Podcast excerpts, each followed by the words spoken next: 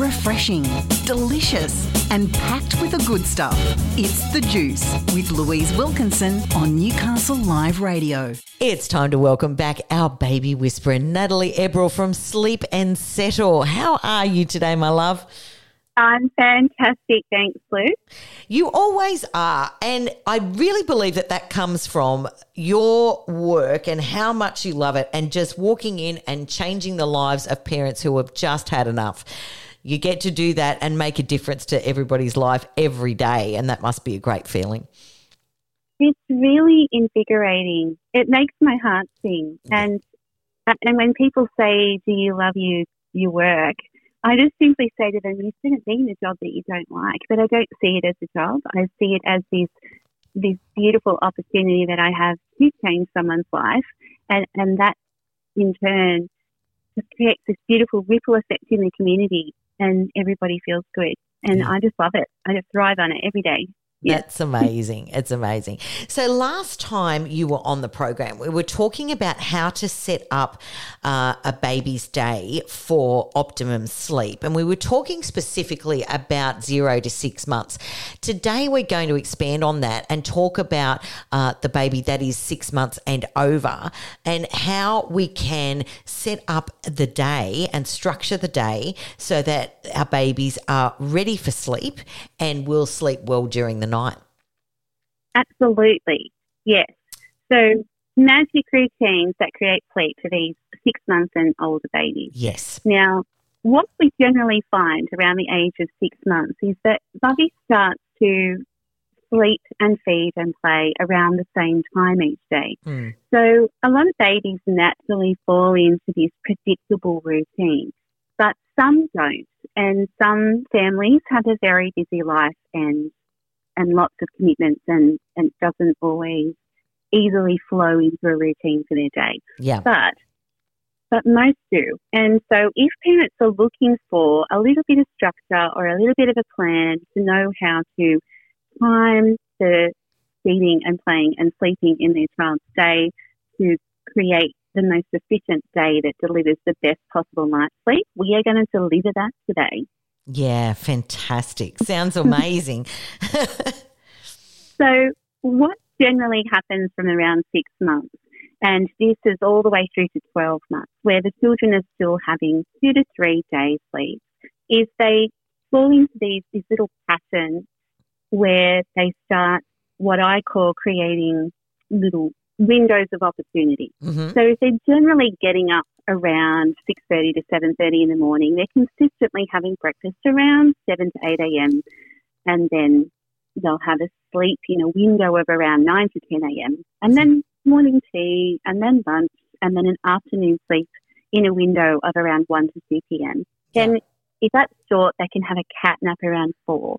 And then they're really consistently having milk feeds and solids and a bath and quiet play and going to bed around seven. Right. So, what I say to parents is that do what works for your family. If, as I've said many times on this show, if what you're doing is working, don't change it. Mm. You know, if it's not broken, don't fix it.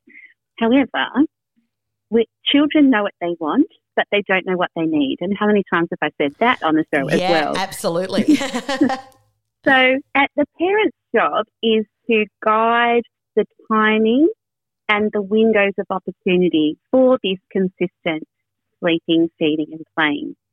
And if we think about these children, their day is roughly 12 hours. So, a newborn to six month old day is, is a little bit longer, but from six months and over, their day is roughly 12 hours. Mm. So, we just keep an eye on the time to guide the timing of the feeding, the playing, and the sleeping to give the child's body clock and circadian rhythms a chance to get into a bit of a rhythm. Mm. children thrive on routine. Yes. Toddlers thrive on routine. So when we're consistently respecting their little body clocks and, and feeding and playing and sleeping around the same time each day, their body anticipates the night sleep and it just makes achieving sleep in the night so much easier. Mm. So that's that's the basics of how we encourage these routines. So it's breakfast, lunch, and dinner, a morning sleep, an afternoon sleep, maybe a cat nap, but a consistent bedtime of around seven o'clock. Yeah. Now, when the child gets to 12 months of age, there's a flurry of phone calls and text messages and emails for me because the babies start mucking around their sleep and they're getting older, they're getting more mobile, they're getting more vocal, but the parents start asking, why has my baby's sleep suddenly changed? And they've heard all about babies transitioning to one sleep at 12 months of age. Right. So what I say to them is, these are the conditions that your baby would be ready for one sleep. If they were sleeping well during the daytime, but suddenly not sleeping well at night, or they're refusing one of their day sleeps, but, but then can't wait for the other one because they've got to wait too long and they fall asleep in the high chair or something, Mm-hmm. or they're mm, reducing both of their day sleeps to a really short period of time. And so they, everything's just changing. And I say to mum, okay, so if you went out in a stroller or out to a birthday party or to the beach and your child was capable of missing one of their sleeps consistently and they coped with getting through to the next sleep, they're probably telling you that they're ready for one sleep. And Mm. so we would time that at 12 o'clock in the daytime. And this is a big change to the child's body clock, and it takes a couple of weeks to months for their body clock to get used to one sleep a day rather than two or three little ones. And so we just need to be really patient and really consistent because the more consistent the parents are with that locking in that one sleep, the quicker the body clock will adjust and then the child won't be so out of sorts before and after. Yes. Makes complete sense. And yeah, I can really imagine. I mean, I can remember back to going from two sleeps to one sleep, and it was a real transition and a bit of a rocky one at times. Uh, but I like the I like the idea of actually planning that sleep right in the middle of where you would normally have the two day ones and and sort of splitting the difference. That makes complete sense. Yes, well, we find that, especially at one year of age, the children aren't ready to go from 7 a.m. to 1 p.m., but they Mm. can make it till midday. Yeah. So, you know, they would have breakfast, morning tea, and an early lunch, and then go down to that sleep, and then afternoon tea when they wake up, and then their usual evening routine.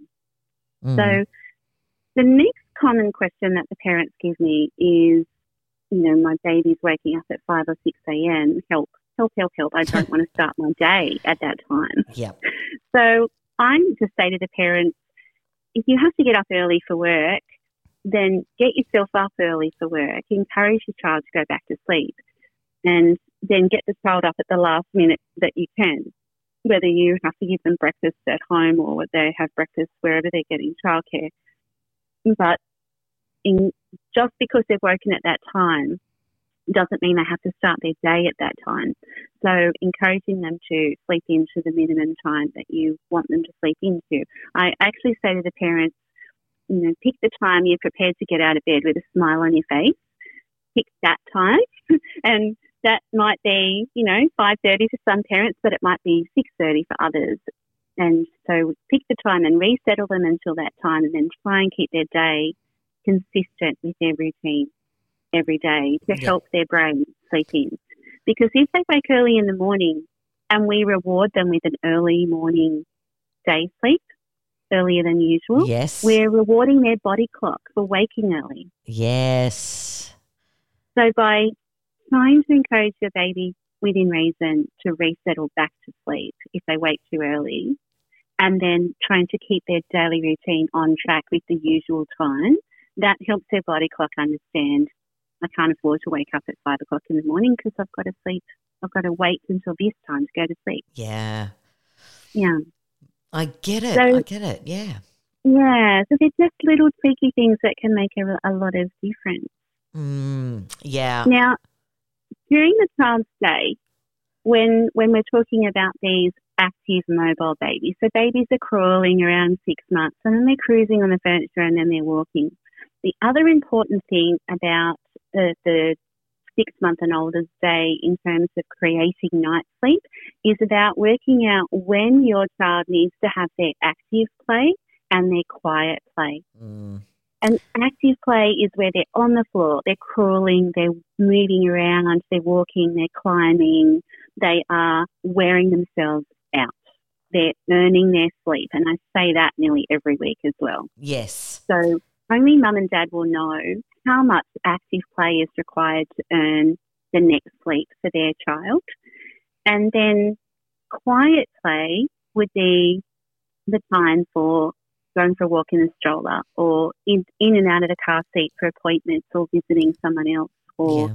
going to the shops or whatever. Okay. That it's sitting in something and not being active. So I generally suggest the best time for the quiet play is after the last sleep of the day. Mm. So if they're having two to three sleeps, it would be after the second sleep.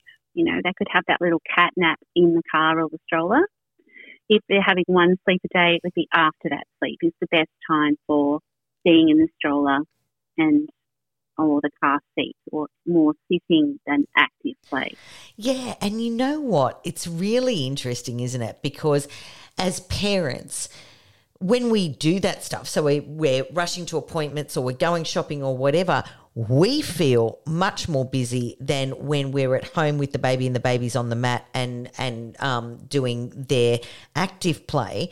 Uh, so mm. in our heads, we think that if they've spent an afternoon going shopping with us, going to appointments, all of that sort of thing, we think that that's a busy afternoon because we've been busy getting them out of the car, putting them into the stroller, you know, all of that sort of stuff. But they're fairly chilled. So yep. it is a real um, interesting thing that you're talking about quiet play being when mum is actually flat strap, you know, getting everything done. Absolutely. Yeah. And and parents often think that because the child's outside that they're getting fresh air and stimulation and that's true and we want them to have their dose of vitamin D every day especially there's been lots of comments about the importance of vitamin D to help your immunity in, mm. in fighting COVID. You know, that we know vitamin D boosts your immunity. So we, we want the fresh air and the sunlight. However, it's the activity you're doing with the child within that vitamin D gaining time that determines whether they're going to sleep and, and, you know, the sunlight also improves the serotonin levels, which converts to melatonin. So that mm-hmm. active outdoor play is important for helping to create the night sleep. So we're all for any secrets that help create the night sleep. 100%. I love it. oh, Natalie, this has just been uh, fa- a fantastic chat once again. And uh, yeah, you've made me think of some things very, very differently. Uh, I'm not in the baby space, but uh, certainly I have friends that are. And yeah, I can't tell you how many times, even though I'm not in, in that world uh, myself, I can't tell you how many times I've imparted your knowledge to friends of mine and relatives of mine that have babies.